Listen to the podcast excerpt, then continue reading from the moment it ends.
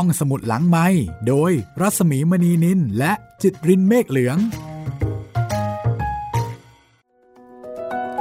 สวัสดีค่ะต้อนรับคุณผู้ฟังเข้าสู่รายการห้องสมุดหลังใหม่สวัสดีคุณจิตริน สวัสดีครับพี่หมีครับ วันนี้เป็นยังไงคะคุณจิตริน อาการเป็นยังไงบ้างสำหรับการรับพี่แอดแอสตราเซเนกาวันแรกๆเนะครับ หนักเลย แต่ว่าก็เป็น เป็นหนักอยู่แค่ประมาณวันเดียวครับ ที่เหลือก็คือส่งๆเรื่อยเป็นอาการ after shock ๆครับ โอ้โห ไม่คิดว่าจะหนักขนาดนั้นครับ เพราะว่าพอกลับบ้านมาก็ไม่มีอะไรปกติ แต่พอโหดึกๆ ตอนหัวค่ำเนี่ยเปิดแอร์เลยกำลังร้อนเลยอืมคิดว่ารอดแล้ว คิดว่า เออก็คงไม่มาคืนนี้หรอกมั้ง พอประมาณสักเที่ยงคืนตีหนึ่งตื่นโอ้โหหนาว ผิดแอร์ เปิดนั่นแหพัละดค่ะลม พี่เขาจะมาตอนนั้นแหละค่ะครับประมาณตีหนึ่งตีสองตีสามนะคะ พี่แอสก็จะมาประมาณตอนนั้นนะคะ แล้วก็จะเดี่ยงกันไปตามแต่เอ่อสภาพของแต่ละคนครับแต่ว่าอาการหลักๆของ a s t r a z เซ e c a ถ้าเป็นเข็มแรกนะคะ เป็นโดสแรกหรือว่าเป็นบูสเตอร์โดสเนี่ยก็จะมีอะไรบ้างล่ะคะ ปวดหัว อ่า ปวดหัว เป็นใช่ไข้ เป็นไข้ แล้วก็มีความรู้สึกเหมือนกับว่าถูกลากไปทุบ หรือบางคนอาจจะหนักหน่อยบอกว่าเหมือนถูกลากไปกระทืบค่ะครับกระทืบกระทืบกระทืบกระทืบทั่วตัวเลยค่ะ แล้วก็โยนกลับมาบนเตียงค่ะ ตื่นมาแล้วก็จะน่วมนะคะอวมอรไทยเลยทีเดียว อันนี้ก็คือ a s t r a z เซ e c a นะคะ คุณจิตรินก็รับเข็ม3มาเรียบร้อยแล้ว ครับผมสำหรับท่านไหนที่กำลังจะไปรับเข็ม3ก็โปรดพิจารณานะคะ ถึง เอ่อเวลาของการพักผ่อนหลังจากนั้น แล้วก็ถึงการเตรียมการดีๆนะคะ งานอะไรที่เป็นงานด่วนก็เร่งทำก่อนครับผมที่จะไปรับวัคซีนนะคะใช่หลังจากนั้นควรเป็นเวลาของการพักร่างค่ะ ถึงไม่พักก็ต้องพักอะทำลำบากเนาะจะเดี้ยงมากๆเลย สักสองสาวัน แต่ว่าหลังจากนั้นเอออย่างดิฉันเองเนี่ยใช้เวลาประมาณหนึ่งสัปดาห์ครับมันก็ยังมีอาการ เหมือนกับว่าเป็นอะไรนะนุ่มๆนิดๆเหรอพี่เออคือยังไม่หายสนิทซะทีเดียวนะคะครับก็ประมาณสัปดาห์ละค่ะ ที่จะกลับมาแบบร้อยเปอร์เซ็นต์นะคะ ก็ขอให้ได้รับวัคซีนกันทุกท่านนะคะ เพราะว่าสถานการณ์ในตอนนี้ก็ใช่ว่าจะปลอดภัยเนาะแม้ว่าเรามีแผนที่จะเปิดประเทศ ในเวลาอีกไม่นานนักก็ตาม ก็ยิ่งเพิ่มความเสี่ยง พอสมควรทีเดียวนะคะ แม้ว่า เราจะได้รับวัคซีนกันแล้วก็เถอะอะก็ชีวิตยังคงต้องดำเนินต่อไปนะคะ โควิดก็ไม่ไปไหน อยู่กับเราขึ้นอยู่กับว่าจะอยู่กันยังไงที่เราจะปลอดภัยจากโควิด แล้วห้องสมุดหลังใหม่ก็จะมีเรื่องสนุกสนุกๆนะคะ ที่จะให้คุณได้ฟังแล้วก็มีความสุขท่ามกลางโควิดค่ะ วันนี้มาถึงตอนที่ 7 แล้วนะคะ คุณจิตริน ตอนที่ 7 ครับพี่ ค่ะ ชีวิตที่ค่ะ ท่านชายเล็กค่ะ4ครับ แล้วก็บังเอิญบังเอิญนะคะ วันนี้ค่ะ มีเรื่องเกี่ยวกับชายเล็กเหรอครับพี่ เออไม่ค่ะ มี วันนี้ได้รับจดหมายนะคะอ่าจากคุณชาย ครับ ท่านชายเนี่ยคือหม่อมเจ้าคำเรียกท่านชายคือใช้เรียกหม่อมเจ้าที่เป็นผู้ชายครับคือเป็นคำเรียกขานเป็นสรรพนามเอ่อ บุรุษที่สองแล้วก็บุรุษที่สามแต่ถ้าเกิดว่าเป็นคุณชายหมายถึงหม่อมราชวงศ์ที่เป็นผู้ชายนะคะ วันนี้ได้รับจดหมายค่ะจากหม่อมราชวงศ์แซมแจ่มจรัสรัชนีอืมซึ่งท่านเป็นทายาทของนอมศนักเขียนผู้ยิ่งใหญ่และชื่อดังของเรานะคะ พระองค์เจ้ารัชนีแจ่มจรัสค่ะ ก็เดี๋ยวในช่วงพักก็แล้วกันนะคะ ครับ เดี๋ยวจะขออ่านจดหมายของเออหม่อมราชวงศ์แซมแจ่มจรัสรัชนี ซึ่งท่านได้ส่งจดหมายมาถึงห้องสมุดหลังไม้แล้วก็มีผลงานของนอมศสามเล่ม มาให้กับห้องสมุดหลังไม้ด้วย แต่ว่าสองเล่มในนั้นในสามเล่มเนี่ยห้องสมุดหลังไม้เคยทำเป็นไฟล์เสียงเรียบร้อยแล้วครับค่ะสองในสามนั้นคุณจิตรินจำได้ไหมคะ จำได้ครับจำจดหมายจางวังรำได้ครับพี่ แล้วก็อีกเรื่องหนึ่งน่าจะเป็นนิทานเวตาลหรือเปล่าครับพี่ใช่ค่ะ นิทานเวตาลจะมีหลายสำนวนอยู่เหมือนกัน หมายถึงหลายสำนวนแปล แต่ว่าของนมสเนี่ยเก่าแก่ที่สุดในแง่ของการแปลนะคะครับแล้วท่านท่านไม่ได้แปลแบบคำต่อคำแต่ท่านแปลและท่านมีการปรุงรสให้เป็นแบบไทย ๆ ให้อ่านง่าย ๆ แล้วก็ต้องบอกว่าเป็นฉบับแปลที่สนุกมาก มีสีสันแล้วก็มีสเสน่ห์ชวนติดตามน่าอ่านนะคะ แต่ว่านิทานเวตาลฉบับของนมสเนี่ย เราเคยนำมาทำเป็นห้องสมุดหลังใหม่เรียบร้อยแล้วนะคะ ครับ เพราะฉะนั้นก็เหลืออีกหนึ่งเล่ม แต่ว่าจะเป็นเล่มไหนเดี๋ยวช่วงพักมาเล่าให้ฟังกัน แต่วันนี้ค่ะท่านชายเล็กบทประพันธ์ของหม่อมราชวงศ์คึกฤทธิ์ปราโมทในหนังสือหลายชีวิต ก็จะเป็นเรื่องต่อไปที่จะเล่าให้ฟังนะคะ คือแต่ละเรื่องที่ต่อกันเนี่ยมีความแตกต่างกันอย่างมากเลยนะ ใช่ ถ้าสังเกตดู ครับ ตอนที่แล้วยังเป็นเรื่องของหญิงสาว ผู้ให้บริการ ก็เป็นผู้หญิงที่มีกำเนิด ถ้าพูดกันตามความจริงก็คือมีต้นทุนในชีวิตที่ต่ำมาก ครับ มีแม่ก็แทบจะเหมือนไม่มีนะคะ ใช่ แล้วก็เป็นคนที่ต่ำต้อยด้อยค่าในสายตาของคนอื่น ถูกดูถูกเหยียดย้ำถูกกดขี่ข่มเหง พอมาเรื่องนี้ โอ้โหคราวนี้สูงสักเลย แต่จะสูงสักจริงหรือเปล่านะคะ ท่านชายเล็ก ชีวิตที่ 4 ในหลายชีวิตค่ะ แล้วก็เป็นตอนที่ 7 ของห้องสมุดหลังใหม่ ท่านชายเล็ก เรื่องราวของท่าน จะโลดโผนมีสีสัน จะเต็มไปด้วยความสูงส่ง เหมือนอย่างคำว่าท่านชาย หรือไม่อย่างไร ติดตามเรื่องราวของท่านชายเล็กได้เลยค่ะ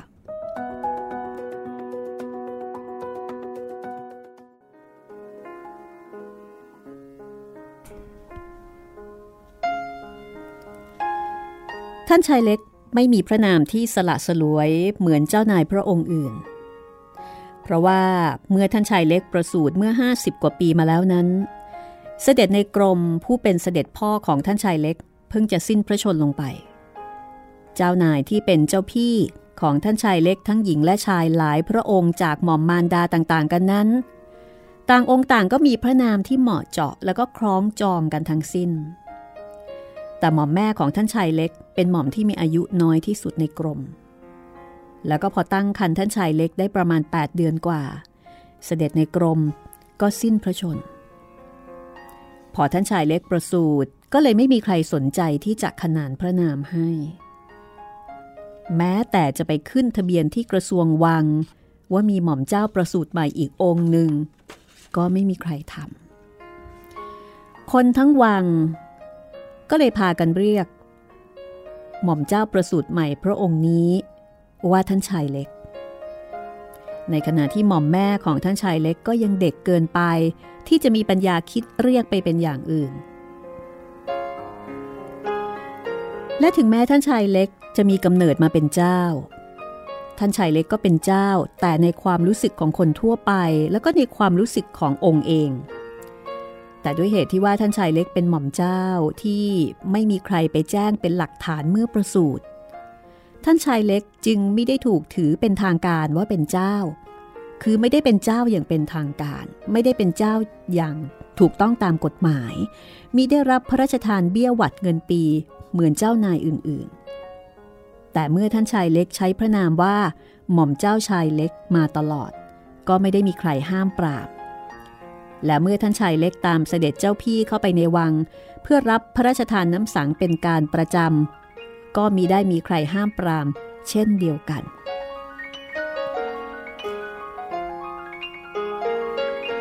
สถานะของท่านชายเล็กจึงดูลักลั่น ถูกเรียกว่าท่านชาย แต่ไม่ได้เป็นท่านชาย อย่างเป็นทางการ เมื่อท่านชายเล็กไม่เคยเห็นเสด็จพ่อเมื่อยังดำรงพระชนชีพ ท่านชายเล็ก ก็รู้จักอยู่แต่ว่าเสด็จพ่อมีพระรูปโฉมอย่างไร จากพระรูปฉายเก่าๆสองสามแผ่นที่ติดอยู่บนตำหนักใหญ่ และจากพระรูปฉายเล็กๆ อีกแผ่นหนึ่ง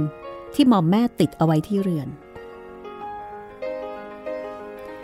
ถ้าหากจะนึกถึงเสด็จพ่อ ผู้ทรงเป็นต้นเหตุให้ท่านชายเล็กประสูติมาเป็นเจ้าครั้งใด ท่านชายเล็ก มิได้นึกถึงพระพักที่ปรากฏอยู่ในพระรูปเหล่านั้นเลยแม้แต่น้อย แต่กลับไปนึกถึงสิ่งอื่น ๆ ซึ่งเกี่ยวกับเสด็จพ่อเท่าที่ท่านชายเล็กทรงจำได้ พระศพของเสด็จพ่อท่านชายเล็ก ถูกเก็บเอาไว้ที่ห้องโถงบนตำหนัก ซึ่งคนในวังเรียกว่าท้องพระโรง เก็บเอาไว้หลายปี จนท่านชายเล็กเติบโตขึ้น พอจำความได้ก็ยังมิได้มีการถวายพระเพลิง ทุกครั้งที่ท่านชายเล็กนึกถึงเสด็จพ่อ ก็จะนึกถึงพระโกรธที่ตั้งอยู่บนฐานสูง ภายในท้องพระโรงที่ปิดเอาไว้มืดๆ ดังนั้นภาพที่ท่านชายเล็กทรงรำลึกได้ เกี่ยวกับเสด็จพ่อ จึงไม่ใช่ภาพที่รื่นรมนัก ท่านชายเล็กทรงจำได้ดีว่าท้องพระโรงที่เก็บพระโกรธนั้น มืดและอับ เพราะว่าปิดไว้นาน มีหยากใยและใยแมงมุม ติดอยู่ตามหน้าต่าง ตามฐานตั้งโกดบนลายสลักรอบโกดและก็ตามฉัดที่ตั้งอยู่รอบๆ เพราะว่าศพของเสด็จพ่อนั้นปิดเอาไว้ ไม่ได้มีใครดูแลเอาใจใส่เท่าไหร่นัก ท่านชายเล็กทรงจำได้ว่า หม่อมแม่พาเข้าไปกราบที่หน้าพระโกรธแล้วก็เคยชี้ให้ดู บอกว่าเสด็จพ่อประทับอยู่ในนั้น ท่านชายเล็กก็นึกเอาตามประษาเด็กอายุสี่ห้าขวบ ว่าเสด็จพ่อคงจะประทับอยู่ในนั้นแต่ไหนแต่ไรมา แล้วก็นึกอัศจรรย์ว่าประทับอยู่อย่างไรได้นิ่ง ๆ อยู่ในนั้น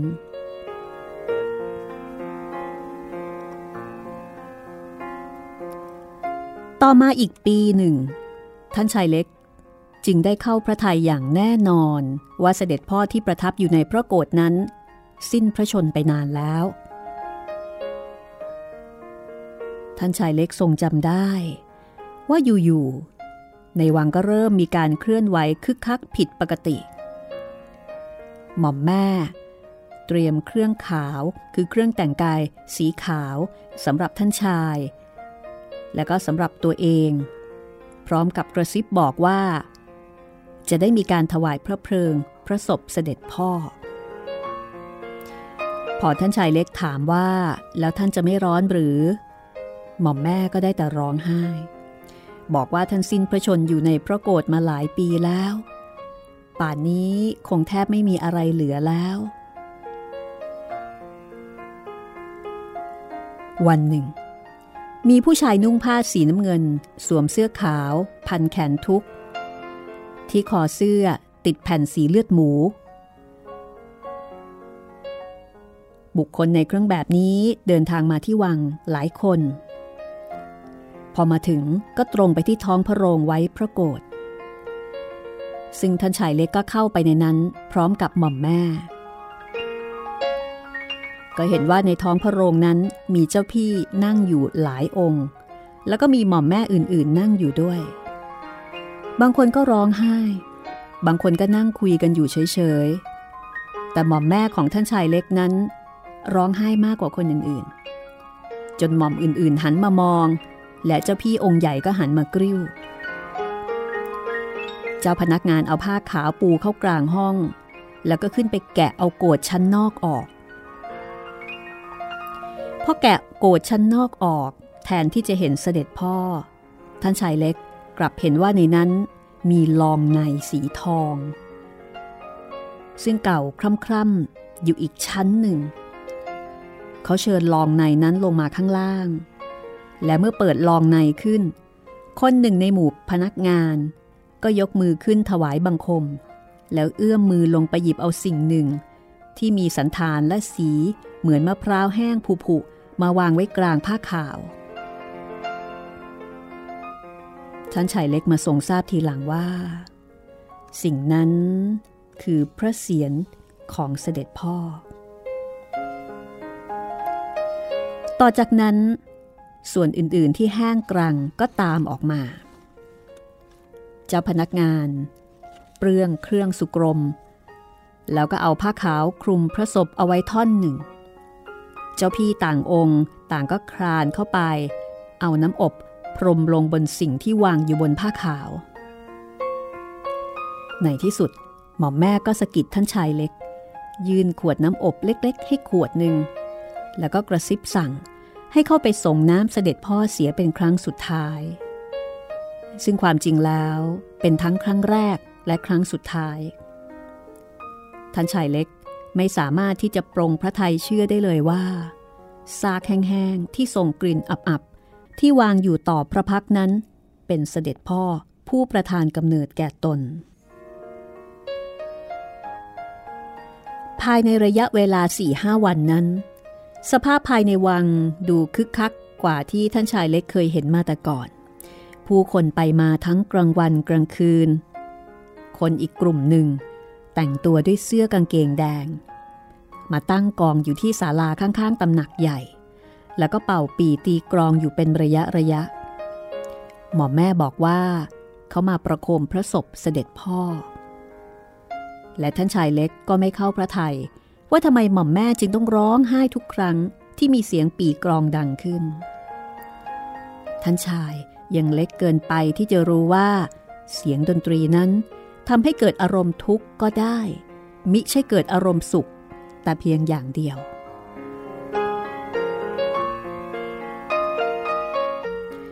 เมื่อถวายพระเพลิงเสด็จพ่อแล้ว ท่านชายเล็กก็สังเกตเห็นความผันผวนที่มีอยู่รอบๆตัว คนที่เคยอยู่ในวังเป็นจำนวนมากนั้น บัดนี้เริ่มทยอยหายหน้ากันไปทีละคนทีละครอบครัว จนกระทั่งไม่มีใครเหลือ แล้ววันหนึ่ง หม่อมแม่ก็เก็บข้าวของภายในเรือนที่เคยอยู่ หม่อมแม่บอกว่า จะอยู่ที่นี้ต่อไปไม่ได้เสียแล้ว เพราะว่าในระหว่างที่เสด็จพ่อมีพระชนอยู่นั้น ได้ส่งกู้หนี้ยืมสินจากพระครัง มาใช้จ่ายเลี้ยงคนในวัง เพื่อรักษาพระเกียรติยศเจ้านายผู้ใหญ่ เมื่อสิ้นพระชนลง ก็ไม่มีใครสามารถจะใช้หนี้สินนั้นได้ วังจึงหลุดเป็นสิทธิ์ของพระครัง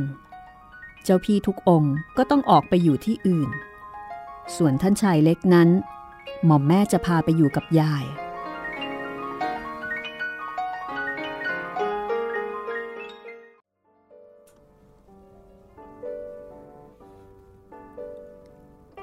บ้านของยายท่านชายเล็ก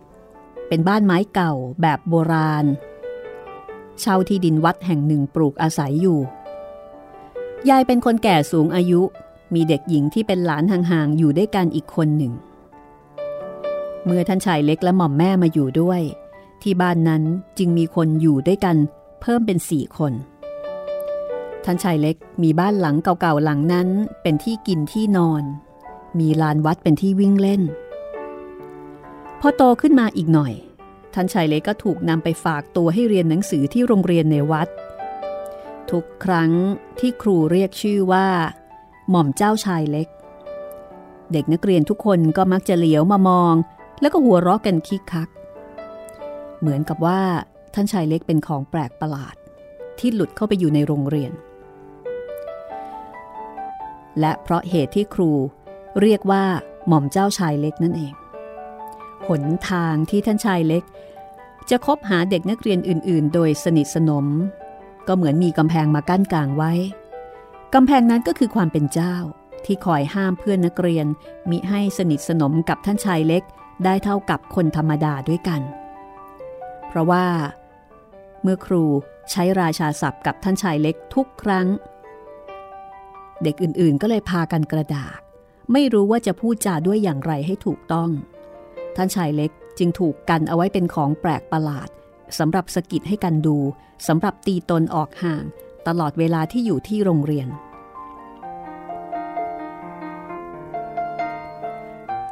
พอมาอยู่ที่บ้านยายได้สักปีเศษท่านชายเล็กก็เห็นมีผู้ชายคนหนึ่ง อายุรุ่นราวคราวเดียวกับหม่อมแม่ ไปมาหาสู่ที่บ้านเสมอ หม่อมแม่จะยิ้ม หรือหัวเราะทุกครั้งที่ชายคนนั้นมาหา และบางทีก็นั่งคุยกันอยู่ได้นานๆ หม่อมแม่บอกว่า ชายนั้นเป็นพี่น้องกัน มีศักดิ์เป็นพี่ของหม่อมแม่ แล้วก็สอนให้ท่านชายเล็ก เรียกชายคนนั้นว่าลุง ทุกครั้งที่ลุงมาบ้าน ก็มักจะมีของฝากติดไม้ติดมือมาฝากหม่อมแม่ แล้วก็มีห่อขนมมาฝากท่านชายเล็กเสมอไป จนท่านชายเล็กคุ้นเคยกับลุง และคอยให้ลุงมาที่บ้าน ราะเห็นว่า หม่อมแม่มีความสุขชื่นบานขึ้นเมื่อลุงมาหา แต่อาการของหม่อมแม่นั้นเริ่มจะเปลี่ยนแปลงไปจนท่านชายเล็กสังเกตเห็นได้ บางวัน หม่อมแม่ก็นั่งเหม่อมองไปข้างหน้า แล้วถอนใจใหญ่บ่อยครั้ง บางครั้งหม่อมแม่ก็นั่งร้องไห้อยู่คนเดียว ถึงท่านชายเล็กจะพยายามซักถามอย่างไรก็ไม่บอก วันหนึ่ง ลุงมาหาหม่อมแม่ที่บ้าน นั่งพูดกันอยู่นานที่เรือน ท่านชายเล็กเห็นหม่อมแม่พูดไปร้องไห้ไป เห็นลุงพยายามจะพูดจาปลอบโยนทัดทานอย่างไรก็ไม่สำเร็จ ในที่สุด ลุงก็ลุกขึ้นลา แล้วก็ลงจากเรือนไป เมื่อท่านชายวิ่งไปส่งลุงที่หัวบันได ลุงก็รวบตัวท่านชายเล็กไปกอดไว้ พรางกระซิบสั่งว่า ขอให้อยู่ให้ดีๆทำองค์ให้ดีๆ ต่อไปจะได้เป็นที่พึ่งของหม่อมแม่ เพราะลุงไปคราวนี้แล้ว จะไม่กลับมาอีก คืนวันนั้น หม่อมแม่ให้ท่านชายเล็กเข้าบรรทมก่อน แต่ว่าหม่อมแม่ยังจุดตะเกียงนั่งอยู่นอกมุง้ง ท่านชายเล็กบรรทมไม่หลับ ลืมเนตรดูเพดานมุง้ง ได้ยินเสียงหม่อมแม่นั่งร้องไห้อยู่คนเดียว เหมือนกับว่ามีความทุกข์อันหนักกดดันอยู่ในหัวใจ ท่านชายเล็กก็นอนนิ่งๆ สงสารหม่อมแม่ แต่ก็ไม่รู้ที่จะออกไปปลอบโยนหรือว่าช่วยเหลืออย่างไรได้ เท่าที่สังเกตเห็นมาทุกครั้งที่หม่อมแม่มีอารมณ์ทุกข์และร้องไห้ ยิ่งเห็นท่านชายเล็กเข้าไปหา ก็ดูเหมือนว่าหม่อมแม่จะยิ่งทุกข์หนักขึ้น แล้วก็ร้องไห้มากขึ้น อีกสักครู่หนึ่งได้ยินเสียงยายเข้ามาในห้อง มีเสียงพูดกันพึมพำเสียงหม่อมแม่ร้องไห้ดังขึ้นอีกนิดนึง แล้วก็ได้ยินเสียงยายพูดขึ้นว่า แม่ก็ไม่เห็นมันจะมีเรื่องอะไร ถ้ารักบุญสมเขาจริง ก็รับปากตกลงกับเขาเสีย อยู่กินเป็นผัวเมียกัน ไม่เห็นใครจะว่าอะไรได้ ท่านชายเล็ก เริ่มฟังคำพูดนอกมุงด้วยความสนพระทัยยิ่งกว่าเก่า เพราะว่าบุญสมนั้นเป็นชื่อของลุง และครั้งนี้เป็นครั้งแรก ที่ท่านชายเล็กทราบว่า หม่อมแม่รักกับลุงบุญสม ไม่ได้หรอกแม่ ฉันทำไม่ได้ ฉันทำไม่ลงจริง ๆ ชาตินี้ทั้งชาติ ฉันก็จะอยู่เลี้ยงลูกฉันไปอย่างนี้ ไม่มีวันที่จะมีผัวใหม่ได้อีก แม่ไม่เข้าใจเลย ถ้าเจ้าได้กับบุญสมเสีย เขาก็จะได้เป็นที่พึ่งที่อุปการะ ช่วยดูแลเลี้ยงลูก เจ้าก็จะสบายขึ้น มีกินมีใช้ ถ้าเจ้าไม่รัก แม่ก็จะไม่พูดบล็อก แต่นี่เจ้าก็บอกแม่เองนี่นา ว่าเจ้ารักเขา ตั้งแต่เกิดมาเป็นตัว ฉันก็ไม่เคยรักใครมากเท่านี้ แต่ฉันก็ต้องตัดใจบอกเลิก ไม่ให้เขาไปมาหาสู่อีกต่อไป ถ้าฉันตัวเปล่าไม่มีลูก ก็คงไม่เป็นไร หรือถึงฉันจะมีลูกธรรมดา ฉันก็คงจะรับปากเขาได้ แต่นี่ฉันมีลูก และฉันก็มีลูกเป็นเจ้า ฉันก็ต้องครองตัวไว้ ลูกโตขึ้น จะได้ไม่อับอายขายหน้าแม่ อย่าลืมนะ ว่าลูกฉันเป็นเจ้า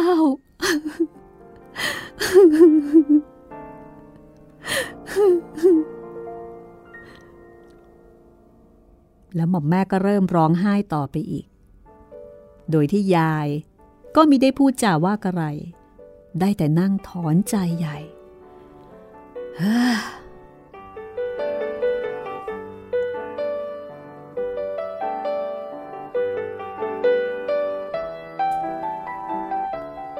นชายเล็ก บรรทมลืมเนตรอยู่นิ่ง ๆ ไม่กล้าที่จะกระดิกองค์เคลื่อนไหว เพราะเกรงว่า หม่อมแม่จะรู้ว่ายังไม่หลับ ครั้งนี้ เป็นครั้งแรกที่ท่านชายเล็กทรงทราบว่าหม่อมแม่รักตนมากเพียงใด รักมากพอที่จะเสียสละความสุขในชีวิต หรือเสียสละชีวิตทั้งอัน เพื่อท่านชายเล็กผู้เป็นบุตร ท่านชายเล็กเริ่มมีความรู้สึกว่า ตนเป็นอุปสรรคต่อความสุขของคนที่ตนรัก คนคนนั้นคือหม่อมแม่ ซึ่งท่านชายเล็กมีอยู่แต่คนเดียวในโลก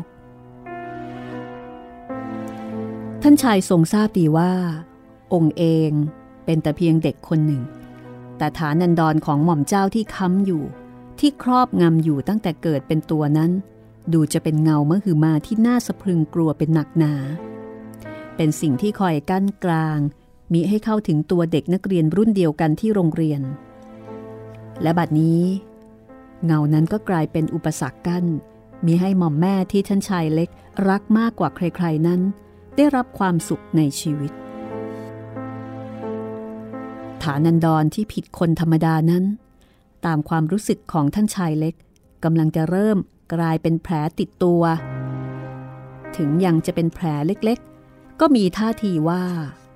แผลนั้นอาจจะลุกลามต่อไป จนถึงกับทำให้พิการได้ในที่สุด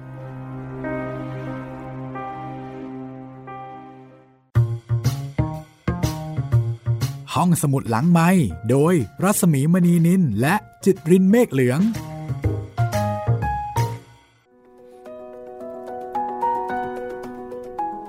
นี่คือเรื่องราวของท่านชายเล็กที่ไม่เหมือนกับท่านชายองค์อื่น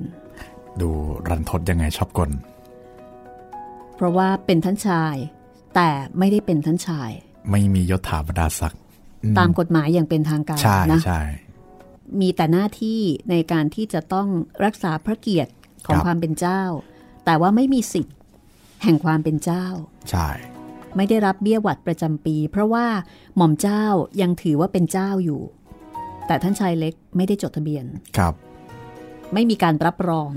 ราะว่าท่านเกิดมาในช่วงเวลาที่ทุกอย่างผันผวนเปลี่ยนแปลง ใช่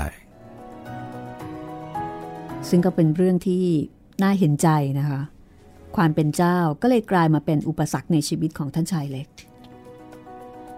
อุปสรรคนี้เดี๋ยวจะมีมากขึ้นต่อไปอีกค่ะ เรามาอ่านจดหมายนี้กันดีกว่าค่ะ ครับ จดหมายจากคุณชายนะคะ เขียนจากตำบลดอนแก้วอำเภอแม่ริมจังหวัดเชียงใหม่นานๆนะคะ ที่เราจะได้อ่านจดหมายที่เป็นจดหมายจริงๆอะค่ะ จดหมายเป็นฉบับเลยครับ คุณจิตรินได้รับจดหมายครั้งสุดท้ายเมื่อไหร่จำได้ไหมถ้าเป็นจดหมายใช่ไหมครับ ที่เป็นจดหมายนะอ่าไม่ได้เป็นเอกสารนะ โอ้โหจำไม่ได้แล้วครับ เอาเป็นว่าชีวิตนี้คุณเคยมีโอกาสรับจดหมายบ้างไหมจำไม่ได้แล้วครับ อาจจะไม่ค่อยมีโอกาสนะเพราะว่าใช่ถ้าเกิดอายุต่ำกว่าสัก 30เนี่ยโอกาสที่จะได้รับจดหมายหรือว่าเคยเขียนจดหมายและส่งทางไปรษณีย์เนี่ยถือว่าน้อยมาก ใช่ เพราะว่าจะเป็นยุคที่ มีอีเมล ใช่เนาะมีโซเชียลครับมีหนทางติดต่ออื่นๆนะก็อันนี้เป็นจดหมายที่ส่งมากับกล่องพัสดุนะคะครับ 27 กันยายน 2564 เรียนคุณรัศมีมณีนินที่นับถือ แม้ว่าในขณะนี้ผมจะเป็นคุณชายชราตาพิการ บกพร่องทางการมองเห็นแล้วก็ตาม แต่ก็ยังได้มีโอกาสเพลิดเพลินกับห้องสมุดหลังไม้อันทรงคุณค่าของบ้านเมือง ขออนุโมทนาในกุศลและเจตนาที่ท่านได้ทำไว้ดียิ่งแล้ว อันหนึ่ง เนื่องในวโรกาสที่เสด็จในกรม นมส พระองค์เจ้ารัชนีแจำจรัส จะทรงเจริญพระชาติการ 150 ชนสาในเร็ววันนี้ ผมจึงขอ ผมจึงเรียนขอท่านเป็นส่วนหนึ่งของการขยายผลพระกิตติคุณของพระองค์ท่าน ให้พวกเราชาวไทยได้รับรู้เพิ่มเติมกันอีกบ้าง ก็น่าจะเป็นการสมควร ในการนี้ผมจึงขอส่งสำเนา หนังสือพระนิพนธ์ของพระองค์ท่านจำนวนสามเล่ม มาเพื่อท่านพิจารณานำเข้าสู่ระบบห้องสมุดหลังใหม่ของท่านต่อไป ซึ่งน่าจะเอื้อประโยชน์ สาธารณะเป็นอย่างมาก ขอโอกาสขอบคุณท่านมาเป็นการล่วงหน้าด้วยเลยครับ แล้วก็ลายเซ็นหม่อมราชวงศ์แซมแจมจรัสรัชนีนะคะ ขอบพระคุณมากนะครับ ขอบพระคุณอย่างยิ่งเลยค่ะคุณชาย แล้วก็หนังสือสามเล่มนั้นก็คือ จดหมายจางวังรำครับ เล่มนี้ รู้สึกจะเป็นเรื่องที่สามที่ผมร่วมงานกับพี่หมี ใช่ค่ะ แล้วก็มีนิทานเวตาลครับ อันนี้เคยอ่านไว้นานละนานมากครับค่ะในระบบตอนนี้ยังไม่มีเลยครับเดี๋ยวผมต้องไปรื้อจากของเก่าๆมาดูก่อนอะคุณจิตรินลองไปรื้อดูนะ เพราะว่าได้นานครับมากละแล้วก็เล่มสุดท้ายคือ เป็นรวมนิทานใช่ไหมครับ ใช่ค่ะ รวมนิทานของนมสครับนะคะโหซึ่งอัเล่นมเนี้ยใหญ่มาก อันเนี้ยเรายังไม่มี ใช่ แล้วก็น่าสนใจมากนะคะ เล่มนี้น่าสนใจค่ะ ครับ นิทานของนมสนะคะ ก็คือ เข้าใจว่าบางส่วนอาจจะเป็นเรื่องแปลกอ๋อบางส่วนอาจจะประพันธ์เองเอ่อยังไม่มีโอกาสได้อ่านรายละเอียดค่ะ เดี๋ยวต้องขอไปดูอีกทีหนึ่งนะคะ แต่ครับว่าเป็นเรื่องสั้นๆ ซึ่งน่าสนุกมากแต่บอกเลยว่าน่าจะหลายเรื่องมาก เพราะว่ามันหนามากๆแต่ว่าเป็นหนังสือหน้าแคบๆนะอ๋อใช่ใช่อ่าหน้าหนึ่งอาจจะจุไม่ค่อยเท่าไหร่ครับ เล่มนี้ แน่นอนค่ะนำเข้าสู่ระบบนะคะครับผมแต่ว่านำเข้าสู่ระบบการต่อคิวของเรา ซึ่งตอนนี้ก็โหคิวยาวอยู่คิวยาวอยู่เหมือนกันนะคะครับแต่ก็ต้องกราบขอบพระคุณค่ะ คุณชายแซมแจมจรัสนะคะที่ได้เอ่อให้เกียรติห้องสมุดหลังใหม่นะคะครับส่งผลงานอันทรงคุณค่าของนมสมาให้ห้องสมุดหลังใหม่ เพื่อจัดทำเป็นไฟล์เสียงเข้าสู่ระบบ แล้วก็เป็นการอนุรักษ์เอาไว้ เป็นอีกหนึ่งวิธีการหนึ่งรูปแบบของการเข้าถึงผลงานและหนังสือดีๆ ค่ะ ก็คุณผู้ฟังก็รอติดตามได้นะคะ ใครที่เป็นแฟนหนังสือของนมสค่ะ เป็นนักเขียนผู้ยิ่งใหญ่อีกท่านหนึ่งนะคะ ครับ ก็เด็กเทพศิรินทร์ต้องรู้จักดีครับพี่ไหนเล่าให้ฟังหน่อยสิทำไมต้องรู้จักดี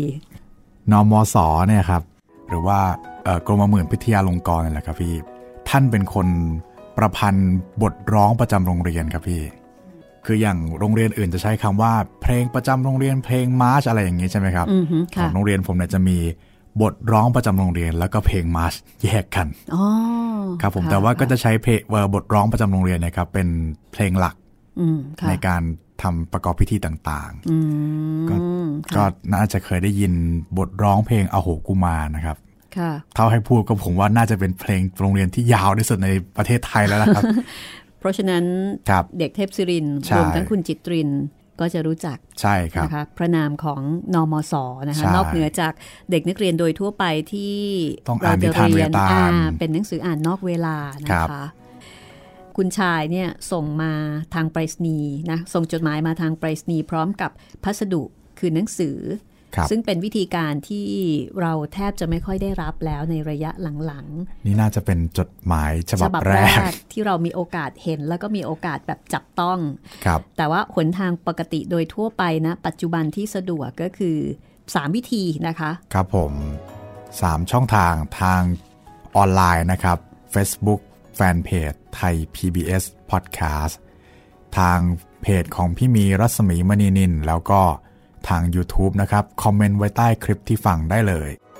แล้วก็บังเอิญบังเอิญนะกำลังอ่านเรื่องของท่านชายเล็ก ก็มีคุณชายเขียนจดหมายมาถึงเราพอดีเลย ใช่ครับ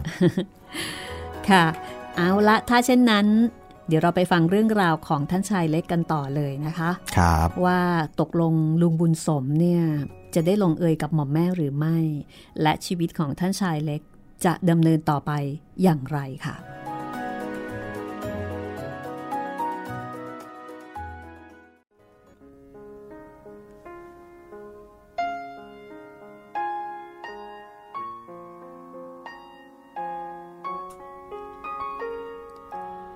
ตั้งแต่วันนั้นมา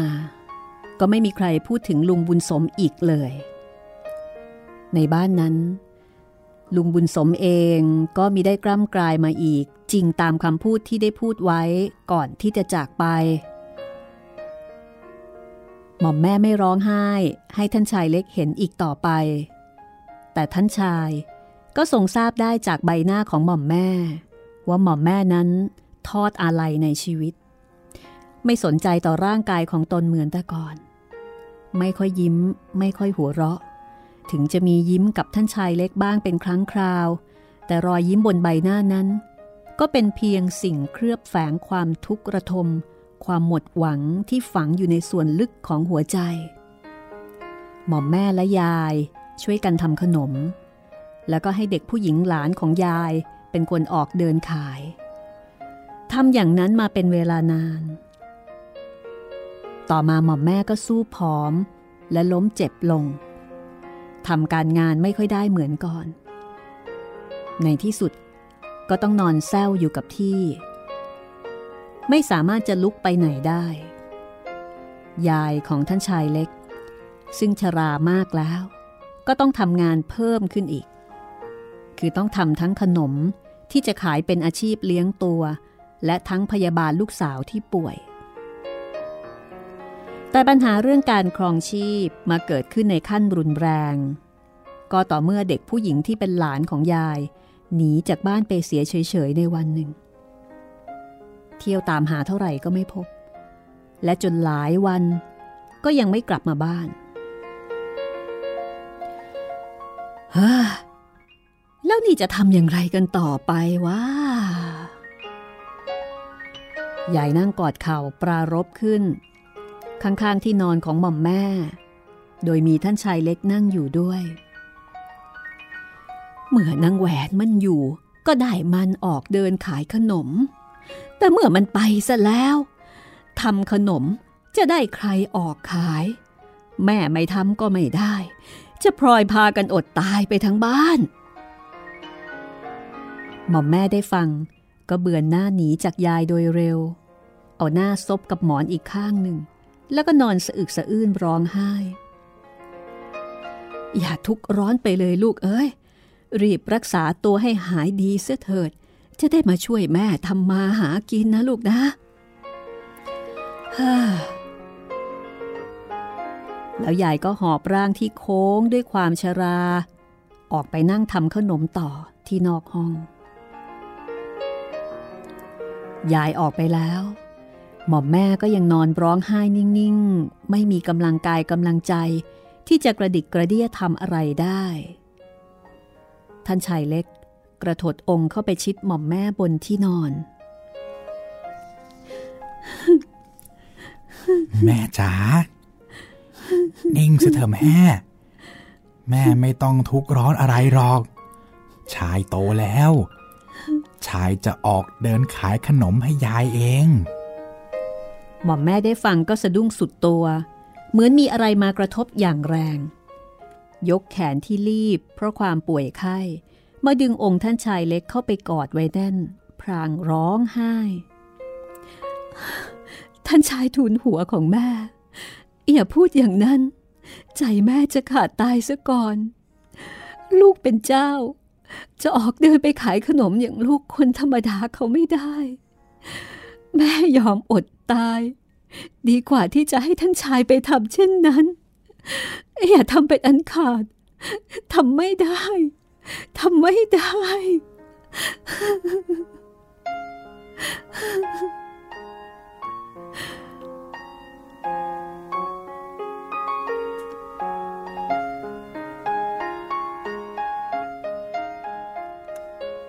หม่อมแม่กอดองค์ท่านชายเล็กไว้แน่น ร้องไห้ ประดุดว่าหัวใจจะขาดลงไปจริง ๆ และนับตั้งแต่วันนั้นมา ท่านชายเล็ก ก็ได้แต่นั่งดูหม่อมแม่ที่ค่อยๆเจ็บ สู้ผอมลงไปทุกวันทุกวัน และก็นั่งดูความยากจนขาดแคลน ที่คืบคลานเข้ามาสู่ครอบครัวหมอมแม่ต้องขายของที่ยังมีติดตัวอยู่บ้างทีละชิ้นทีละชิ้น พื่อนำเงินมาใช้จ่ายยังชีพไปวันหนึ่งหนึ่งท่านชายเล็กอยากจะช่วยบรรเทาความทุกข์ของหม่อมแม่และของยาย ด้วยวิธีทุ่มเทกำลังกายทั้งหมดที่มีอยู่ ให้เป็นประโยชน์แก่คนทั้งสอง แต่ก็ไม่สามารถจะทำได้ เพราะหม่อมแม่ไม่ยอมลืมว่าลูกเป็นเจ้า ฉะนั้นงานอย่างใดที่เป็นงานหนักต้องแบกหาม ที่ท่านชายเล็กพอจะทำได้ เพราะขณะนั้นพระชนได้ 12 แล้ว แต่หมอมแม่ก็ห้ามปรามเด็ดขาดไม่ยอมให้ทำเลย ความเป็นเจ้า ได้กลายเป็นเครื่องพันธนาการให้ท่านชายเล็ก นั่งมองความทุกข์ต่างๆที่เกิดขึ้น โดยไม่สามารถที่จะยื่นมือเข้าไปขจัดความทุกข์นั้นแต่อย่างไรได้ และเพราะเหตุว่า ท่านชายเล็ก รู้องค์ว่าถูกพันธนาการ หรือเป็นคนพิการด้วยชาติกำเนิด ท่านชายเล็กก็ยิ่งรู้สึกว่าความทุกข์นั้นท่วมท้นเป็นทวีคูณ บางครั้งท่านชายเล็กสะดุ้งตื่นแต่กลางดึก เสโทท่วมองค์ เหมือนกับตื่นจากฝันร้าย นอนนึกถึงความยากลำบากต่างๆ ที่ตั้งอยู่ข้างหน้าเหมือนกำแพงมหือมา ไม่มีหนทางที่จะก้าวข้ามไปได้ และพอได้ยินเสียงหม่อมแม่ไอหรือครางเบาๆ จากที่นอนที่ป่วยอยู่ ท่านชายเล็กก็ได้แต่กันแสงอยู่องค์เดียว พยายามกลืนอาการสะอื้น เพราะกลัวหม่อมแม่จะได้ยิน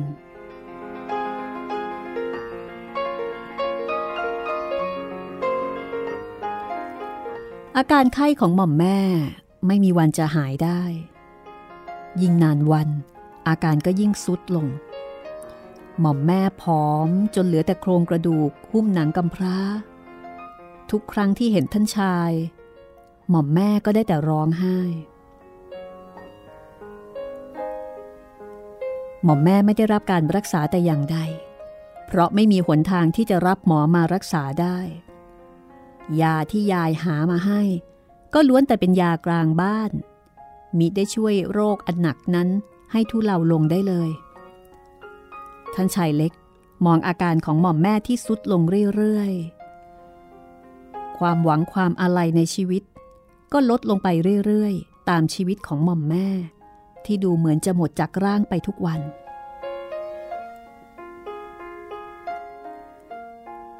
แต่แล้ววันหนึ่ง ลุงบุญสมก็โผล่หน้ามาเยี่ยม โดยไม่ได้มีใครนึกฝัน ลุงบุญสมไปค้าขายที่บ้านนอกเสียนาน พอกลับมาจะนึกสังหรณ์ในใจอย่างไรไม่มีใครทราบได้ พอลุงบุญสมมาถึงกรุงเทพ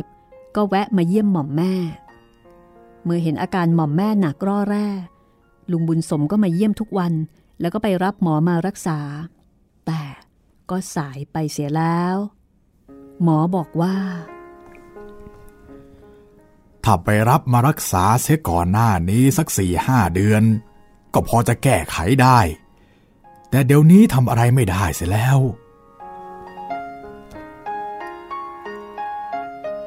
ท่านชายเล็กได้ฟังก็ต้องสะอื้นอยู่ข้างใน เพราะรู้ดีว่า ถ้าหากไม่ได้เกิดมาเป็นเจ้า ก็อาจจะช่วยยายทำการงาน พอมีเงินไปรับหมอมารักษาหม่อมแม่ได้ทัน ชาติกำเนิดของท่านชายเล็กนั่นเอง เป็นอุปสรรคกั้นกลางมีให้ท่านชายเล็ก ช่วยชีวิตหม่อมแม่ผู้ให้กำเนิดนั้นได้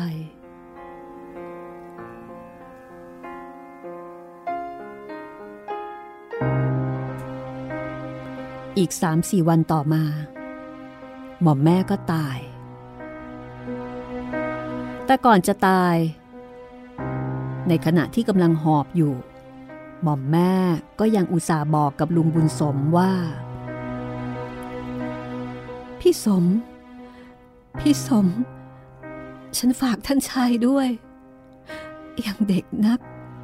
แม่ก็แก่เต็มทีแล้ว ช่วยดูให้ดี นึกว่าเห็นแก่ฉันเถิด ฉัน หม่อมแม่พูดยังไม่ทันจะจบประโยค ก็สิ้นใจไปซะก่อน ทิ้งท่านชายเล็ก ให้นั่งกันแสงอยู่องค์เดียว พร้อมกับความรู้สึกว่า ไม่มีอะไรเหลืออีกแล้ว ในโลกนี้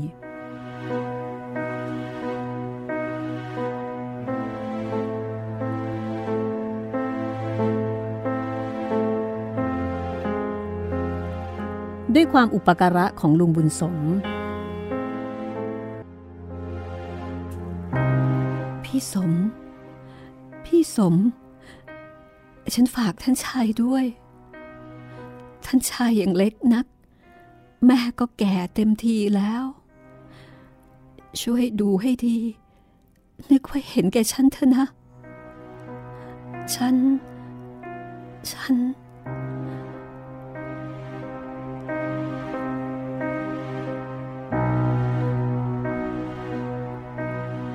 หมอแม่พูดยังไม่ทันจะจบประโยค ก็สิ้นใจไปซะก่อน ทิ้งท่านชายเล็ก ให้นั่งกันแสงอยู่องค์เดียว พร้อมกับความรู้สึกว่า ไม่มีอะไรเหลืออีกแล้ว ในโลกนี้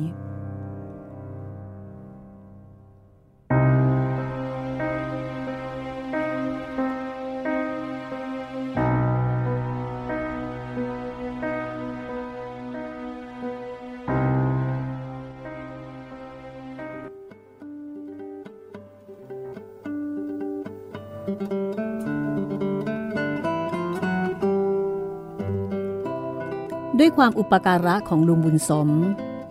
ศพหม่อมแม่ได้เผาเสร็จสิ้นไป และท่านชายเล็ก ก็ได้มีหนทางที่จะเรียนหนังสือต่อไปอีก 4 ปี พอดียายตายลงอีกคน ลุงบุญสมก็รับท่านชายเล็กซึ่งเป็นหนุ่มแล้ว แล้วก็ดูแก่เกินอายุไปอยู่ที่บ้าน และจึงฝากฝังท่านชายเล็กกับเพื่อนฝูง ให้ท่านชายเล็กเข้ารับราชการในตำแหน่งเสมียน เงินเดือน 15 บาท ซึ่งท่านชายเล็กเห็นว่ามากมายใช้ไม่หมด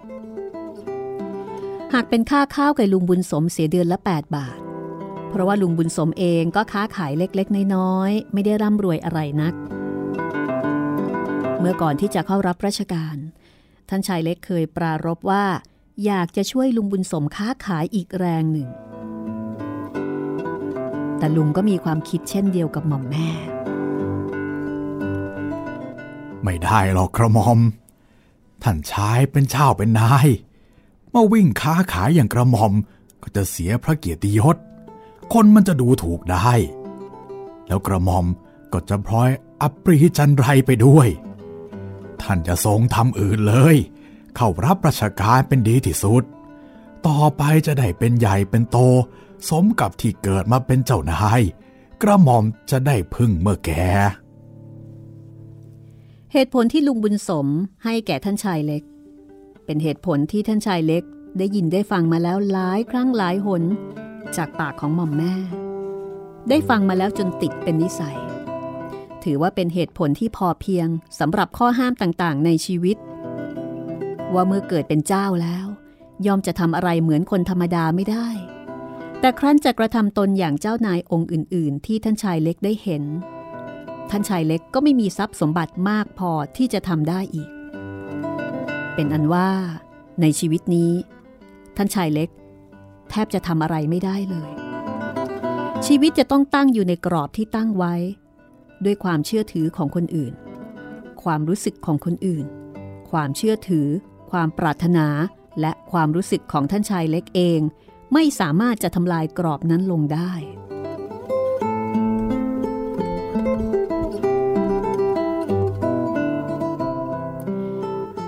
ท่านชายเล็กได้ประสบกับความรักเป็นครั้งแรก และครั้งเดียวในชีวิต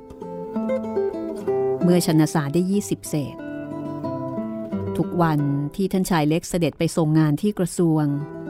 ท่านชายเล็กจะต้องดำเนินด้วยพระบาทจากบ้านแพร่งภูทร และเมื่อตอนเย็นจะกลับบ้านก็ต้องทรงทำเช่นเดียวกัน ที่ห้องแถวห้องหนึ่ง ใกล้ๆ กับแพร่งภูทรนนั้น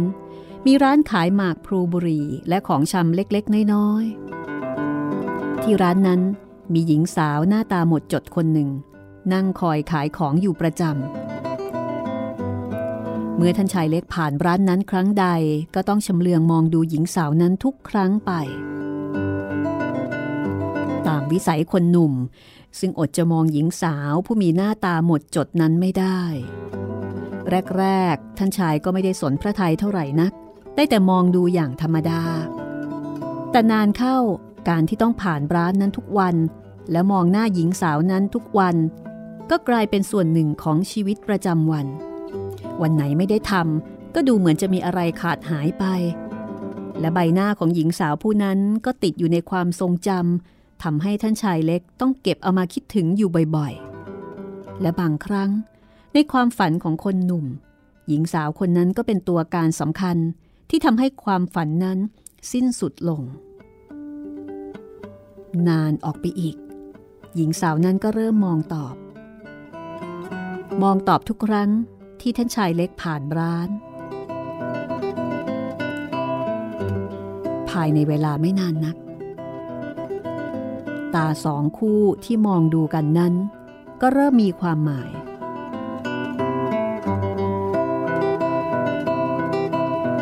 วันหนึ่ง ท่านชายเล็ก รวบรวมความกล้าหาญทั้งหมดที่มีอยู่ แวะเข้าไปซื้อบุหรี่ที่ร้าน เมื่อซื้อบุหรี่ได้แล้ว ท่านชายเล็กก็หาได้กลับทันทีไม่ ยังคงประทับต่อไป ชวนหญิงสาวผู้นั้นคุยเรื่องดินฟ้าอากาศ ซึ่งหญิงสาวผู้นั้นก็ไม่ปฏิเสธ ดูเหมือนจะยินดีที่ท่านชายเล็กได้แวะเข้ามาที่ร้านจริง ๆ หลังจากที่ได้มองกันอยู่เป็นเวลาช้านาน จากการที่ได้พบปะพูดจากัน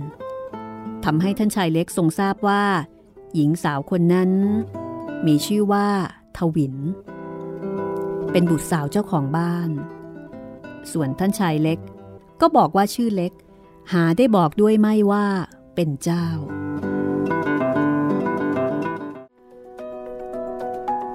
ก็ลองมาติดตามกันต่อนะคะว่า การที่ไม่บอกว่าเป็นเจ้า จะส่งผลดีหรือส่งผลเสีย อืม ดูเหมือนว่าท่านชายเล็กจะมองเห็นว่า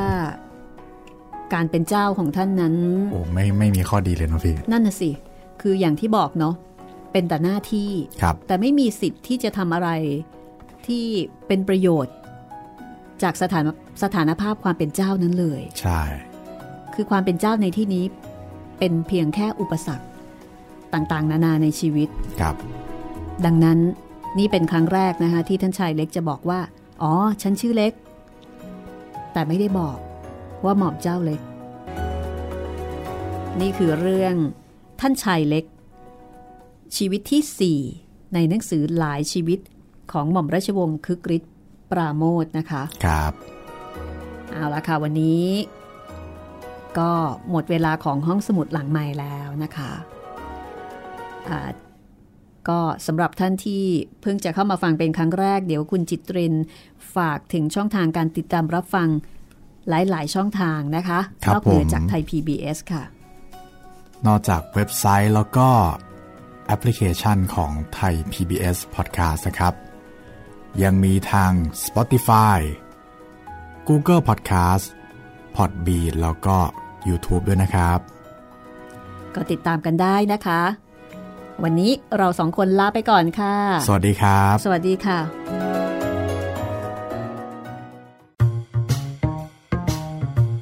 ห้องสมุดหลังไม้โดยรัสมีมณีนินและจิตรินเมฆเหลือง